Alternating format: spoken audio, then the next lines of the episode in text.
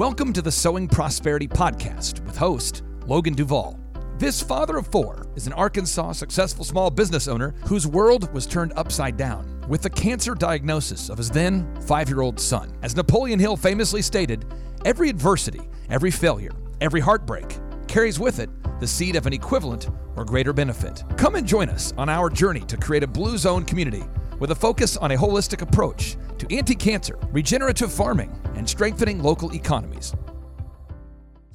Sowing prosperity is about a lifestyle. It's about so many different interconnected parts. And this interview with Joel Salatin is absolutely one of my favorites. He is one of my heroes and has been for a long time. Not only is he maybe the very first, most iconic regenerative farmer of all time, he is an amazing, amazing educator, marketer, entrepreneur that's building out the system. He is such a beautiful example through uh, just the philosophy, the all the interconnected. He has a lot of knowledge on a lot of areas and has done such an amazing job articulating that and sharing that through his multiple bestsellers. And these are one of my favorite things about having a podcast is being able to share somebody as incredible as Joel Salatin with you.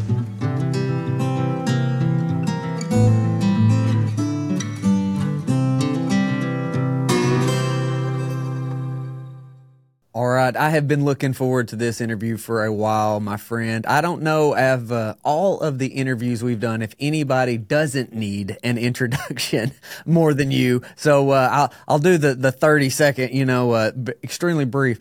You are one of the absolute pioneers in the regenerative space, uh, building community, been outspoken, critiqued, uh, embraced the lunatic aspect uh, that you've been labeled. But uh, what you've done, I think if anybody objectively looks at it, it just kind of makes too much sense. and uh, excited to to share share that wisdom with you. So, uh, you know, Joel, thank you for being here. Oh, it's my pleasure. Thank you. I'm delighted to be with you. So, in uh, in prepping for visiting with you, one of the books that you recommended was the Exis ecstasy of a lunatic farmer. And in there, you did a quote, and I, I want to pull it back up just so I don't misquote what you said. Uh, localization is about being connected to the ecological umbilical. So we are in Arkansas. We are one of the poorest states in the country. We have one of the highest rates of chronic disease in the country. Uh, the Delta, the river where the river is in eastern and southern Arkansas is just drying up, and uh, you know it, it's sad. And so when I think about that quote that you said, I see how relevant it is to Arkansas, how relevant it is to where we are. So can you elaborate, Joel, on first, I guess you know a little bit about what you do and why that quote means what it does? Uh, well, thank you. Uh, well, I think. Well, I mean, what we do is we grow uh, we grow beef, pork, chicken. We, we grow livestock on pasture without uh, without medications, without mRNA, without vaccines. Um, our our uh, our animals don't do drugs, and uh, and and so uh, you know everything's on on pasture except for about hundred days when the snow is flying in the dead of winter.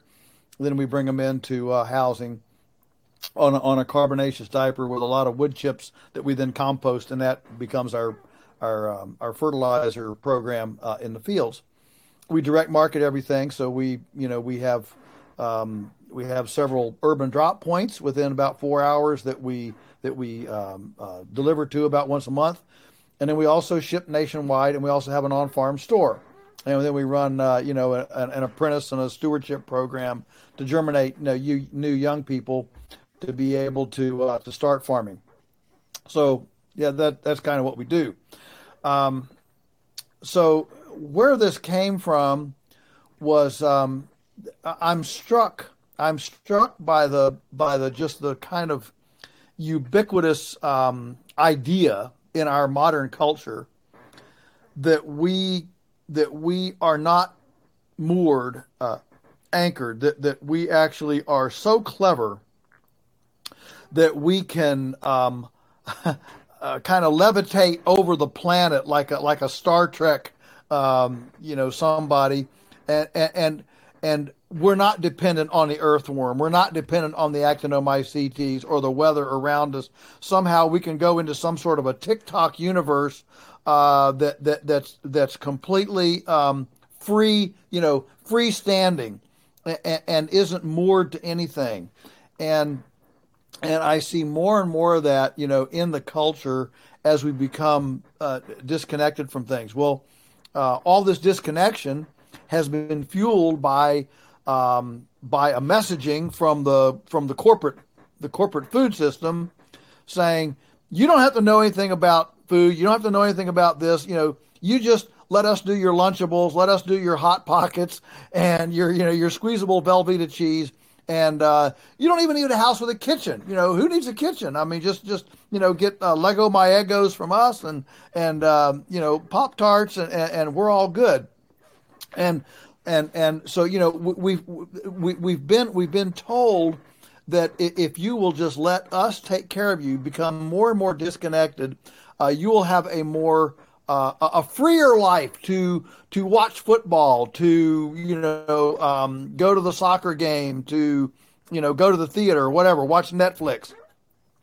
Well, then here came these black swans, you know, uh, COVID, and then Putin invades Ukraine, and then you've got you know uh, uh, all sorts of things start to break down, and you got empty store shelves, and suddenly we all realized those of us who continue doing the mundane chores of life, we were actually the free ones and the ones who embraced the disconnected uh, uh, dependence convenience idea were actually the enslaved ones, the dependent ones on uh, a corporatocracy with a nefarious uh, agenda.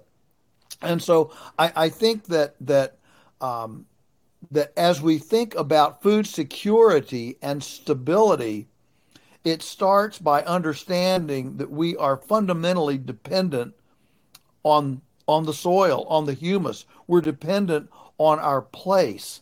And that means we've got to have knowledge of our place. We've got to know how to use it, what grows here, how to fix it in the kitchen, how to store it, how to inventory it so that we can have it during downtimes uh, when things aren't good. And and all of those things come into a recognition that ultimately the the stability of our of our landscape is a direct result of our our dependency and connection in, in our in our participation uh, that, that as we participate, so think about an umbilical. I, I like the term umbilical. You know, a, a, a, baby, whether it's a human or a calf or a cat. Um, you know, uh, uh, if it severs its umbilical, it doesn't live very long. You know, it, it's gone. Okay, and, and so for us, I like the word picture of me being attached with an umbilical to the to the land, uh, uh, to the soil in which I live and and that helps to um, to frame what I consider is valuable and important. And and as soon as you start down this this path, very soon you realize in the in the big scheme of things, it's much more important that we have healthy earthworms, mycorrhizae, and actinomycetes than Wall Street. As important as Wall Street may be, we are fundamentally dependent on this invisible world of microbes and biology and chlorophyll and photosynthesis. Uh, we're fundamentally tied to it. Uh, so we'd better we'd better learn to live to, to to to like the way it operates, to learn how it operates, and to to embrace and and um, and connect uh, to it.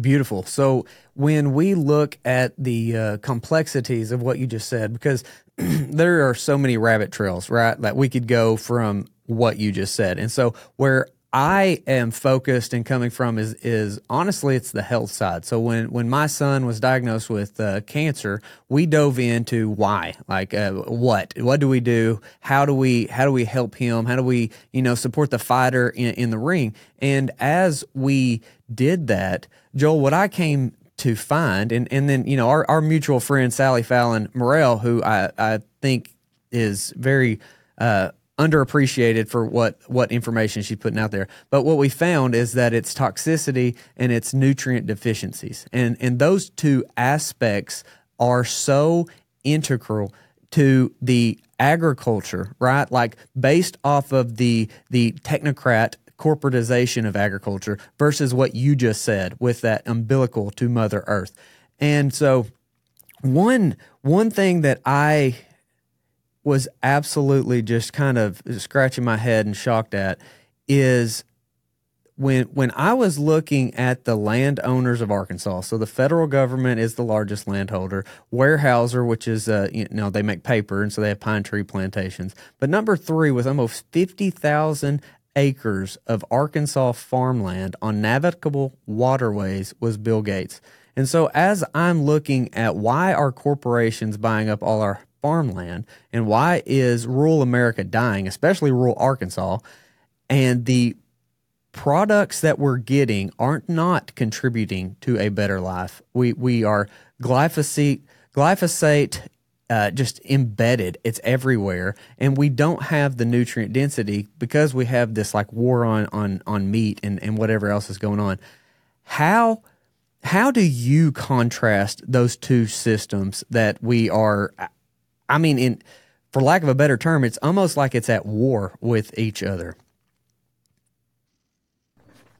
Yeah, and I I, I like uh, your your shirt there, sowing prosperity. of course, I know that's the name of this uh, podcast, but but I, am going to riff on that just for a minute. I think that's a great jumping off point. Prosperity for who? All prosperity for who? So all, so all it, it, it, yeah, and and here's the thing: you want when you say sowing prosperity, you're thinking a, a democratized prosperity you know, let, let, let, let's have it as much as for everybody. Prosperity, not just financially, but, but in health, in, in, in life flourishing and vibrancy, happy marriages. I mean, you know, however you want to, all sorts of benchmarks you could put there. But um, I want you to think about, I want you to think about Bill Gates. All right. You mentioned him. You mentioned him. So I'm to, he has made a very, very public uh, point of saying that the only way for humanity to survive is to exterminate two thirds of the world's population. I, I, may be off a little bit, but but two thirds is close enough. All right, it, it's way more than half. All right, maybe it's maybe it's three quarters, but let's just say two thirds. All right, I want you to think a minute. I want you to think a minute. What if you really believe that? If you really believe that, what could you ethically and morally justify if you actually believed that to be the savior of humanity you you could only do it if you exterminated it exterminated two thirds of the people. What could you ethically and morally justify doing? The answer is anything. There's nothing off the table. Now, I'm not a big conspiratist. I, I don't like all that conspiracy. I, I, I think rather than conspiracy, it's it's it's it's um, it's what I, will even say. I think Bill Gates is well intentioned. I, I, I mean, I'll even go that far and say he's well intentioned. All right, but but you know, the, the road to hell is paved with good intentions, and and and the things that you can justify doing. Listen, you know, uh, uh, uh, Tyson's. You know, they don't want to kill anybody. They just want to raise cheap chickens. And so when and so when you have a cheap food policy, you're going to make shortcuts. You're going to make shortcuts on nutrition. You're going to make shortcuts on on uh, pollution.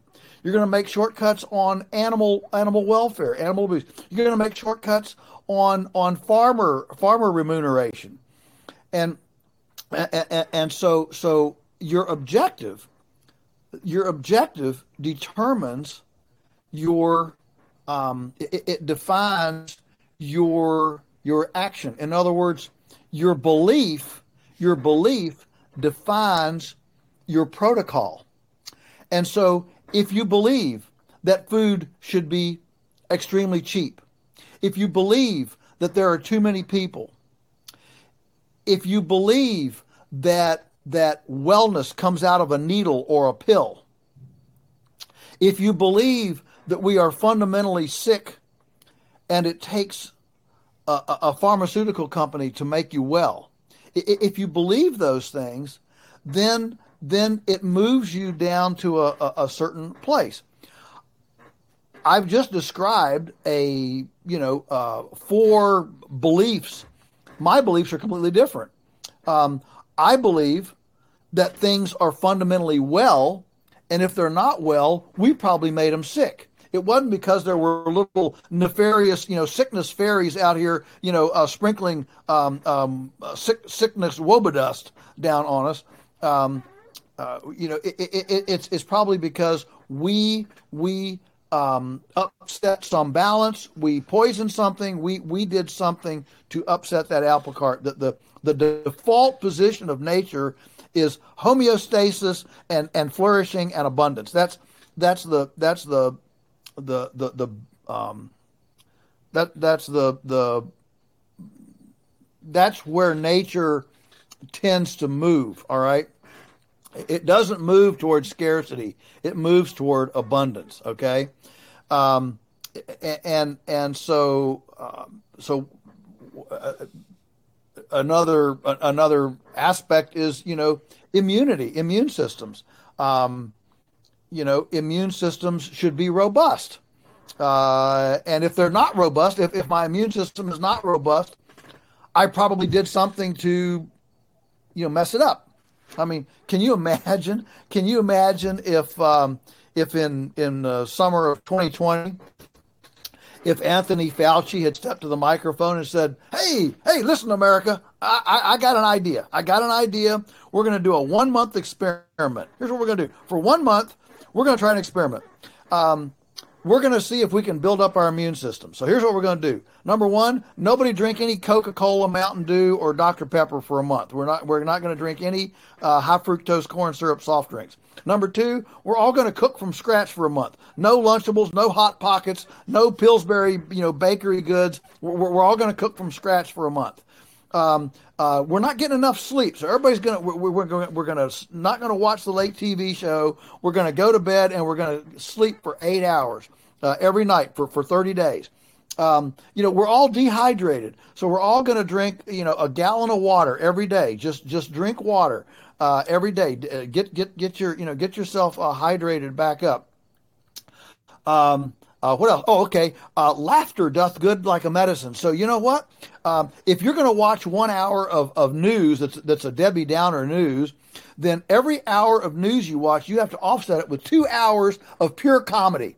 So so if you're going to watch the news for an hour, you got to laugh for two hours. Okay. So we're gonna we're gonna laugh. Oh, uh, and vitamin D. Vitamin D is really big. So you're going to get out in the sun for 20 minutes a day. We're all going to get out in the sun for 20 minutes a day, get vitamin D. And and oh, the best way to reduce toxins is to sweat. So we're going to sweat for 20 minutes a day. I don't care whether you run, jog, do jumping jacks, yoga, whatever you do, you're going to sweat for 20 minutes a day. Sweat those toxins right out of your body.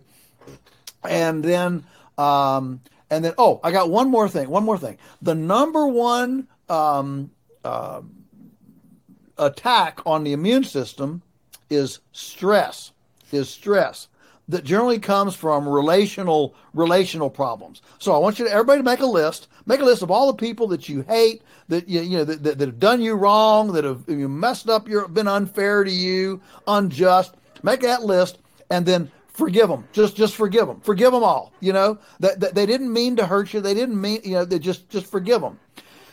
America, let's try that for one month. Let's see what happens.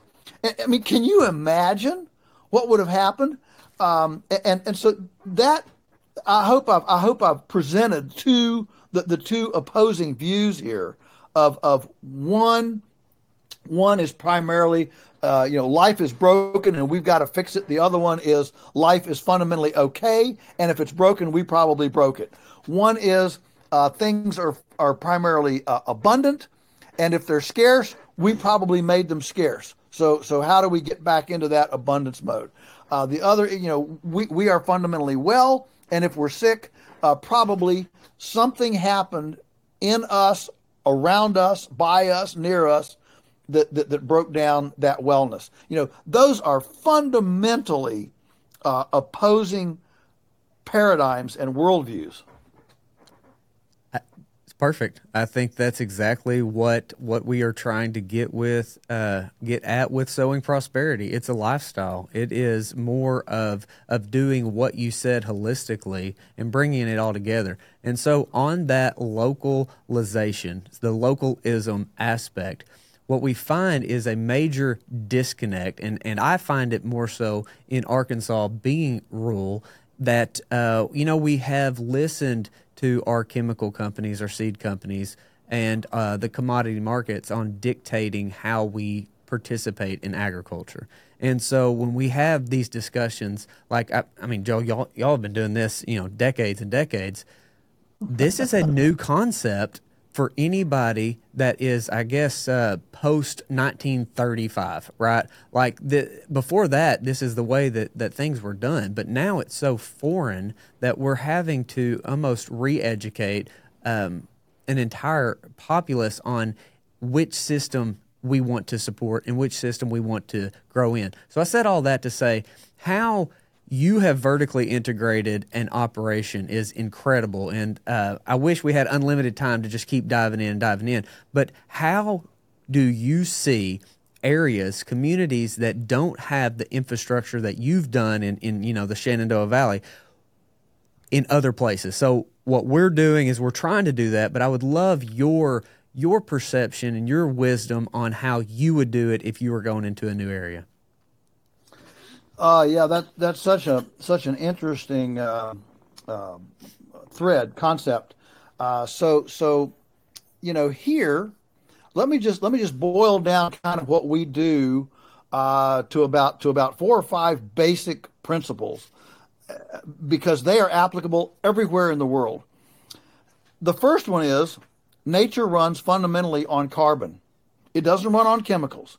It runs on carbon. It's all about plants that take in solar energy make biomass material and then it either decomposes or it gets ingested through an animal and pooped out. But but basically you're using solar it's sun driven in, into um, into the system that then decomposes and and and builds more soil to grow more plants to take more solar energy to grow more soil you know and, and, and it's a it's a synergistic system. So it's carbon it's carbon oriented. So on our farm, for example, we don't buy any chemical fertilizer. Haven't bought any for you know over, ever since we've been here since 1961. So we're 60, 62 years, uh, you know, chemical free.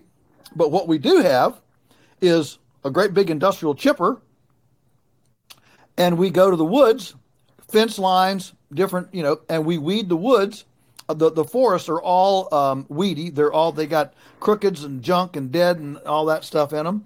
And so we go in and we we we do timber stand improvement kind of work, chip that up, and that chip then becomes those chips then become the carbonaceous diaper for the chickens and the pigs and the cows when they're in the winter. Uh, uh, becomes a, di- a, diaper that we then uh, compost with pigs. Pigs uh, turn it around, turn it all up, aerate it, and that becomes the compost for the fields. Um, the the point the point is that when Putin invaded Ukraine and fertilizer jumped 400 percent, and all the farmers said, "Oh no, what are we going to do? The you know we're, we can't afford any fertilizer anymore." We just looked at that and said, "It didn't affect us at all. It, it not at all. We, we don't buy any of it." So that's the kind of freedom. That's the kind of freedom I'm talking about. Is is to um, it, it, it, that happens when you go with systems. And in Arkansas, if if if every if every dime spent on chemical fertilizer were spent on carbon, you'd have you'd have hundreds or thousands of little three, four, five person crews out um, cleaning up woodlots, cleaning up fence rows and stuff, chipping, and, and, that would become the compost program that then you would you know that you would um, feed back to the soil. And guess what? Then you'd grow earthworms you'd increase organic matter. We've increased we've increased our soil organic matter here from 1% in 1961 to today 8% well every 1% increase in soil organic matter holds 20,000 gallons of water per acre So we've gone seven clicks, seven times 20,000, 140,000 gallons of water that we can hold per acre that we couldn't. You talked about the drying up of the river. The th- reason things are drying up is because there's no organic matter in the soil to hold it. The soil has become like a brick instead of a chocolate cake. What we want is soil that's like a chocolate cake, that's fluffy and, and, and that has that has uh, uh, organic matter in it that that's that's spongy. Okay, and and and, um, and so so uh, nature is fundamentally carbon oriented. Uh, number two, number two, uh, animals are not in buildings in nature. Animals are outside, but they but but they're not just outside standing around. They're moving, mobbing, or flocking, and and mowing or pruning or digesting. But but but the, the point is they are moving. And so we now have electric fence that we can move animals around for the first time in large flocks and herds with tremendous control and very, very cheaply. And we can move these animals. So we move the cows every day. We move the chickens every day. We move this stuff every day around. But it, but it's um, uh, and and that fresh ground, that fresh movement, eliminates all the pathogens and the and we don't have to haul we don't have to haul the manure. The animals self fertilize. They self mow. They self prune, and um, and and we don't have to buy any drugs. So you know that that that fundamentally changes things. Um, and obviously that can be done in Arkansas as well. There's plenty of land, eh, you know, and plenty of hillsides and plenty of pastures, you know, to, to run these animals in, and um, and and then you know, the the next uh, another aspect becomes water. Fortunately, we have a thing called water water pipe today, cheap plastic, you know, uh, polyethylene uh, water pipe. So we've you know, we've built permaculture style ponds up on high ground that we gravity feed down. We have, you know, we have 12 miles of buried water line all over the farm that delivers pressure, gravity fed pressure water on every, you know, acre uh, uh, uh, of the farm. And so this wasn't all done in a day. It's been done over time. But my point is, instead of driving fancy pickup trucks and all that, uh, you know, we, we, we can do that. And and then we you know we move we move the cattle around. We move them uh, every day to a fresh paddock.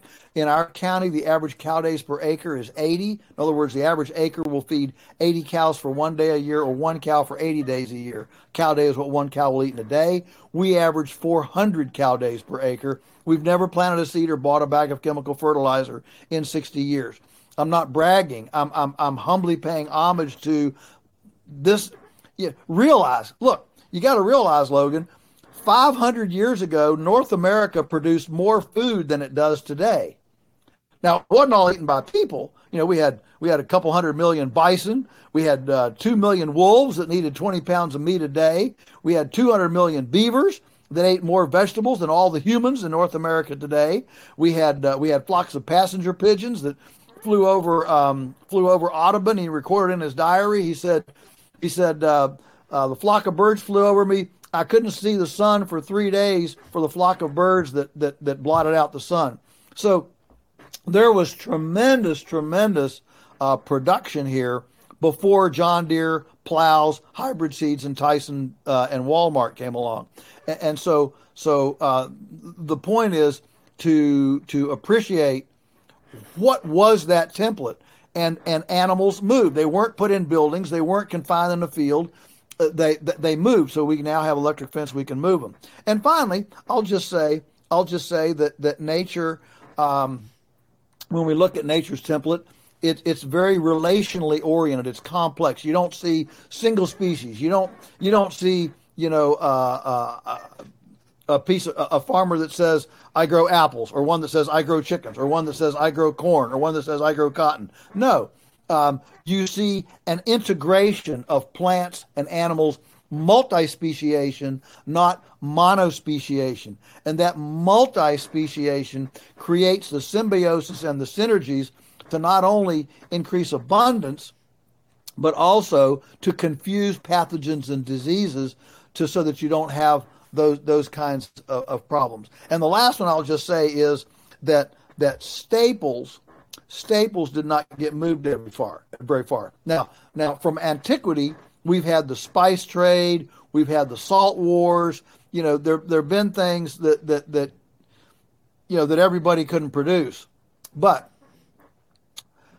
generally, throughout history, the the the main the main part of any diet was produced locally. It was produced outside your outside your door, and um, and were, were, there were there treats? Absolutely, there were. Yeah, there were certainly treats to to be enjoyed, but um, but but you had you had a uh, you know ninety percent of what everybody ate was produced, you know, uh, um, uh, nearby, and so so we we supply you know local. Now you say Arkansas, well, it's not heavily populated. There aren't a lot of people there.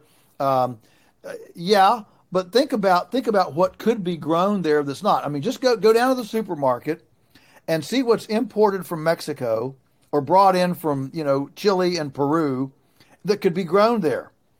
Berries, strawberries, blackberries, um, you know, all there's a lot of food that can be grown locally that doesn't have to be imported from someplace else. Right now, this is the first time this has happened in his in, in American history. Right now, one in five mouthfuls of food that Americans eat, one in five comes from a foreign country. And, wow. and, and, and we're a land of plenty. We're a land of plenty. There is no reason why one in five mouthfuls of food in America should come from a foreign country. Yeah. So as two things that really stand out to me is so like I, I, I own a farmers market, uh, so the aggregation and distribution retail side of uh, food system is is what I spend my day to day on. And uh, when COVID hit, the amount of uh, influx of, of people that I mean, they were scared. They were they were trying to source whatever they could. We could not stock enough stuff, and we partnered with multiple farmers and sold out almost everything that they had. Um, and it, it just showed me that when we shifted a little bit of that buying focus, that buying power towards the local, it had a more uh, localized impact, right? Uh, the other side of that is, uh, you know, we, we do have seasons and we do have this constantly wanting something. Uh, I don't know what the answer is here, but, you know, everybody, uh, or, uh, you know, a lot of people want strawberries every day, right? Like, and, and we just, in Arkansas, we have strawberries in the spring and we might, might have a fall crop. Uh, and it would be substantially smaller than what that spring crop is. But, where, where do in your experience, because because Joel, it's my understanding. Correct me if I'm wrong. You have the farm where meat is, you know, pr- the primary thing. Which I've one of the, I guess, probably one of the fewer health people that are very pro uh, meat based diet, uh, even even to the mm-hmm. extreme at times.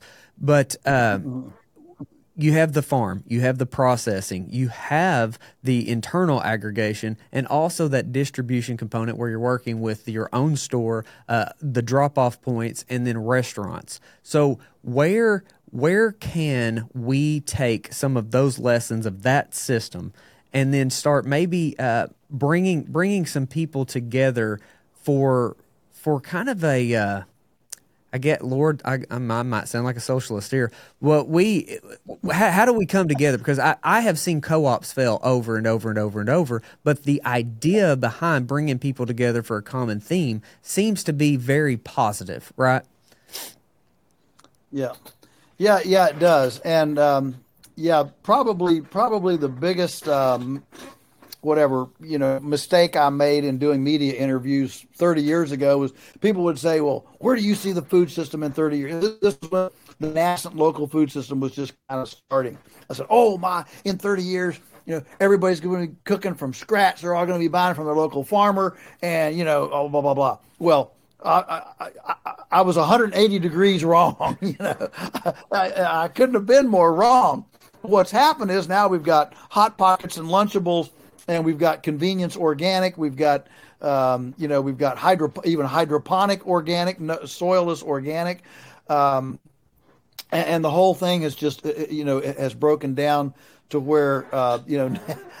I mean, I've been in this long enough to remember when you couldn't go to the supermarket and get a boneless, skinless breast on chicken. You, you couldn't buy it. You, if you want a boneless, skinless breast, you got a whole chicken. You took it home. You took a knife and a cutting board and you whacked out the breast, and then you cooked boneless, skinless breast. Today, half of our customers don't even know a chicken has bones. I mean, they, they, they, they literally, you know, they, they think we go out to the, like the boneless, skinless breast tree and pick off, you know, uh, chicken breasts, I guess, like apples. Uh, that, would be a, quite a tree, wouldn't it? So, so um, what I'm saying is 30 years ago, those of us that were in the front of this movement thought, yeah, yeah, man, the momentum's going to build and people are really going to, you know, get in touch with their food. And in fact, the opposite has happened. And so, um, so how do you, uh, so, so where do you go from here? And so I've definitely come to the conclusion since most farmers are not marketers, very few farmers are marketers.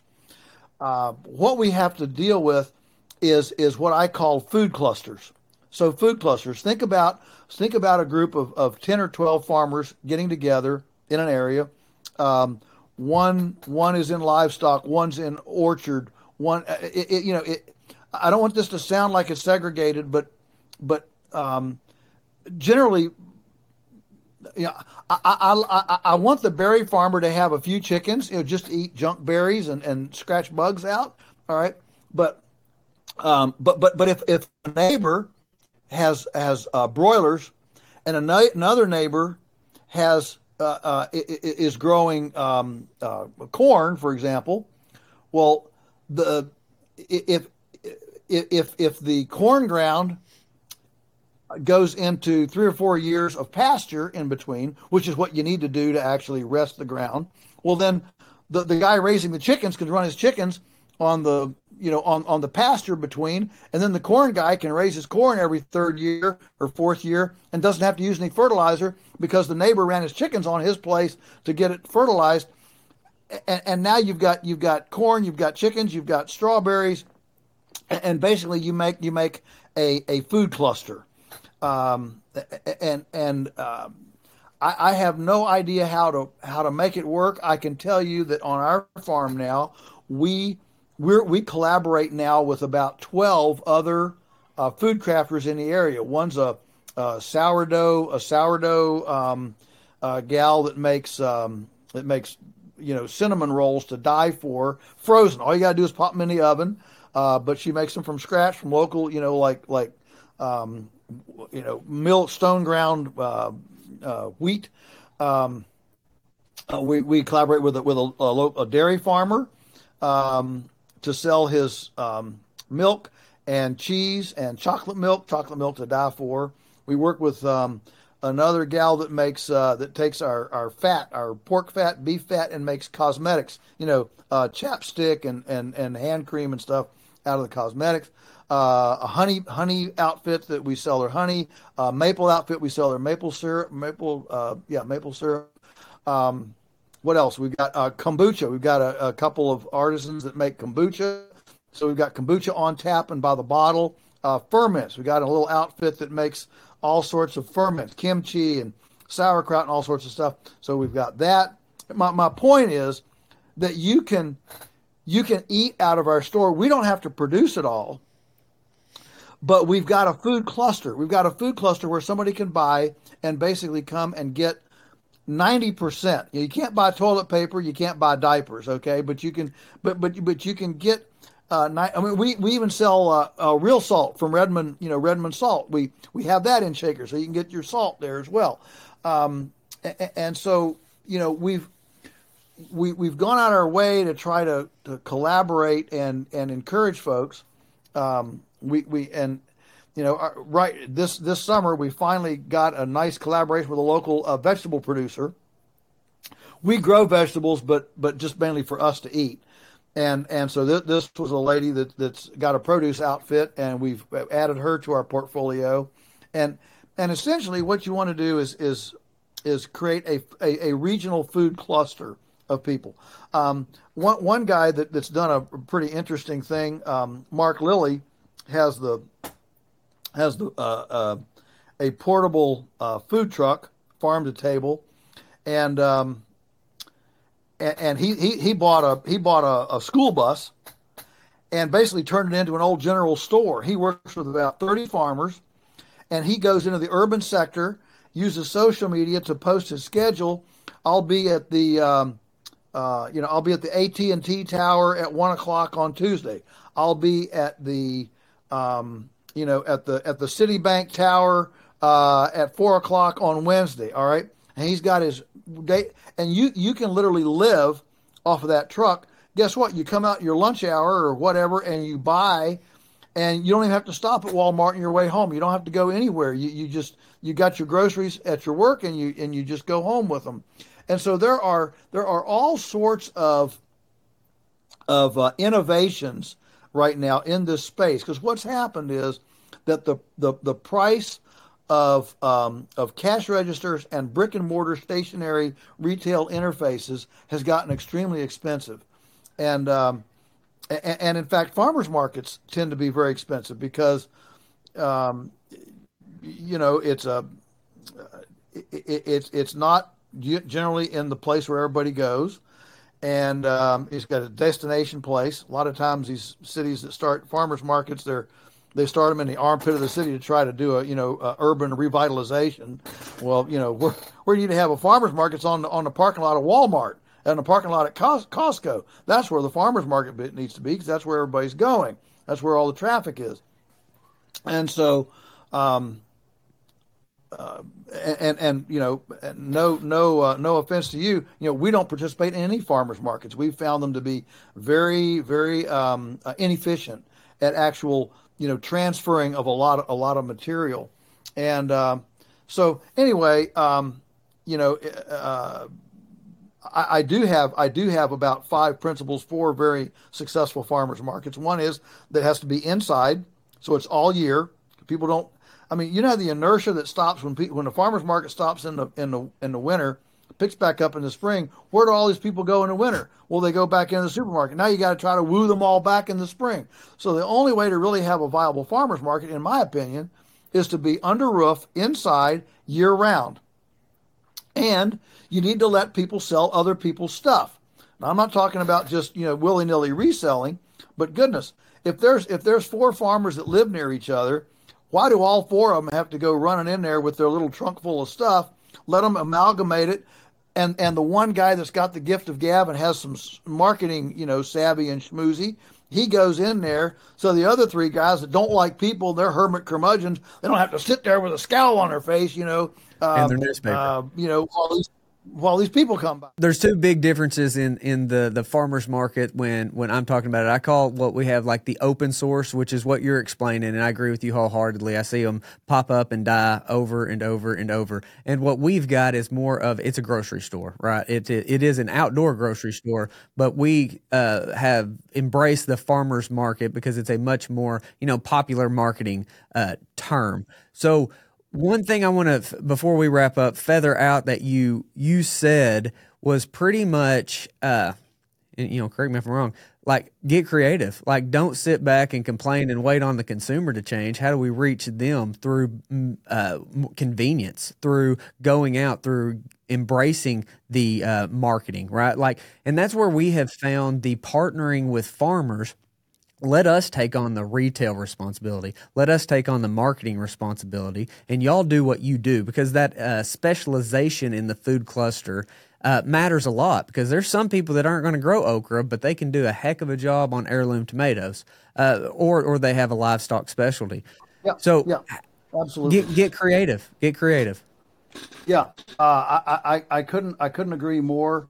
Um, you, you have to get creative, and you have to recognize uh, where your weaknesses and strengths are, and um, the the, the question is, how hard is it if, if you're a farmer? Ask yourself this question: How hard is it for for for me to buy for me? If I wanted to buy for me, how hard is it? And uh, and and I think that's a question because what we got to do is break down hurdles, and, and you'd be surprised how many hurdles there are. I mean, we this is why we're now shipping nationwide is because several years ago, we started hearing people say, well, "You live on a dirt road. I, I, don't want to put my car on a dirt road. I might get a, a rock ding in my car. I'm never going to put on a dirt road." We never heard that 30 years ago. Nobody cared about that kind of thing 30 years ago. Now that's where we are. And so, um, uh, you know, cutting up chickens. We didn't want to cut up chickens for years. We, uh, um, I, I, don't know, uh, Logan, if you've ever um, like pulled a pulled a calf across the corral uh, with a with a rope, and he's all locked up, you know, and you're kind of trying to pull this calf along, and uh, well, that's the way we came to cut up chickens. Look, I raised the thing, I butchered the thing. It doesn't have any drugs in it. It tastes great. It's nutrient dense. You know, coming by your chicken. Well, I I I only eat boneless breasts, or I don't want to cut it. I don't know how to cut it. Blah, blah, blah, and and so we're coming up with it like they're they're dragging us in. Finally, one year we decided, okay, well, let's cut up chicken. The year we started cutting up chicken, we sold $20,000 more in chicken without raising a single extra chicken. That was the value of value adding and, and listening to the customer and meeting the customer where they were. It's not my position to judge you. I, I can't tell you're, you're, you're a, okay, you're ignorant. All right. I get it. Well, it doesn't help the relationship for me to say, you shouldn't be ignorant. What I need to do is I need I need to to come and meet and become the food coach, the health coach, the, the localization coach to bring them along. If I if I go to them and say, "Well, you're stupid. You should have known better," oh, that's going to get me a lot of customers, isn't it? Um, but but but what I, what I need to do is say, "I get it. I get it." The the best marketing campaign we ever did, Logan, was one year about ten years ago. It struck me we need to really encourage folks to stock their stock their pantry. Um, I mean, I mean, I, I don't want our customers to be, you know, one week from starvation if something happens. All right, and, and so so we we introduced them to the concept of the larder, which you know the term, I'm sure, larder. We don't even use it today, but but you know, 100 years ago, if I came to your town in Arkansas and said, "Where's the food?" It wouldn't be at Costco. It wouldn't be in a warehouse. It'd be in everybody's larder. You know, a glorified pantry. All right. So I said said, "Look, everybody, let's all let's all commit ourselves to building a larder." I know you don't know how to do it, so I'm going to help you. The way I'm going to help you is I'm going to give you a discount for bulk buying. So if you buy 10 chickens, it's going to be this price. If you buy any less than 10, it's going to be this price. And we and, we we incentivized, we encouraged people to to load up freezers, to, to buy quarters of beef, to buy halves of pork, to buy 10 chickens at a time. It was the best marketing thing we ever did.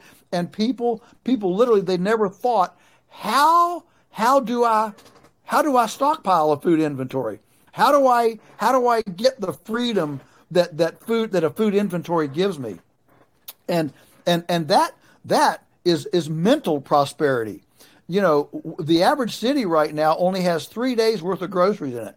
3 days. So if something happens, blizzard, teamster strike, war, you know, hurricane, whatever, 3 days you're out of food and and that that's just ridiculous. I mean, Dave Ramsey talks about having six months of emergency financial, you know, money. Well, you should have six months worth of food. And when those when those grocery store shelves went went empty in the spring of 2020, I just kept going to the basement and bringing up our canned stuff. You know, Teresa's bring me up some green beans, bring me up some more applesauce. You know, and that is freedom because we're participating in the system. And I think I think that that's the if we want to really tie those threads together. I'll, I'll, tie it together with the beginning of the program where we were talking about localization and your ecological umbilical. That at the end of the day, true freedom and emotional and mental prosperity come from participating. You, you, you can't sit on the bleachers and, and, and prosper sitting on the bleachers. You got to get in the game. You, you, you, you got to get in and participate. And the participation is how you ultimately have freedom to, to, to do, which is the ultimate freedom to prosper uh, and flourish, is, is the freedom freedom to do.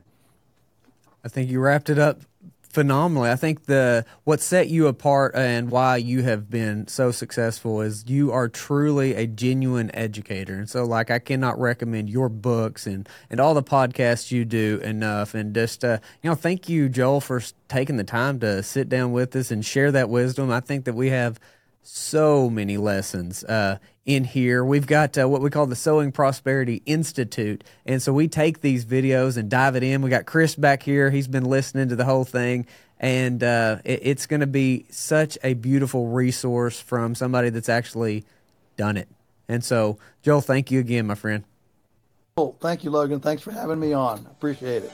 Thank you for listening to the Sowing Prosperity podcast. We hope that you have learned something new and that you are inspired to adopt regenerative practices in your community. Remember that by working together, we can create a sustainable and abundant future for ourselves and for future generations.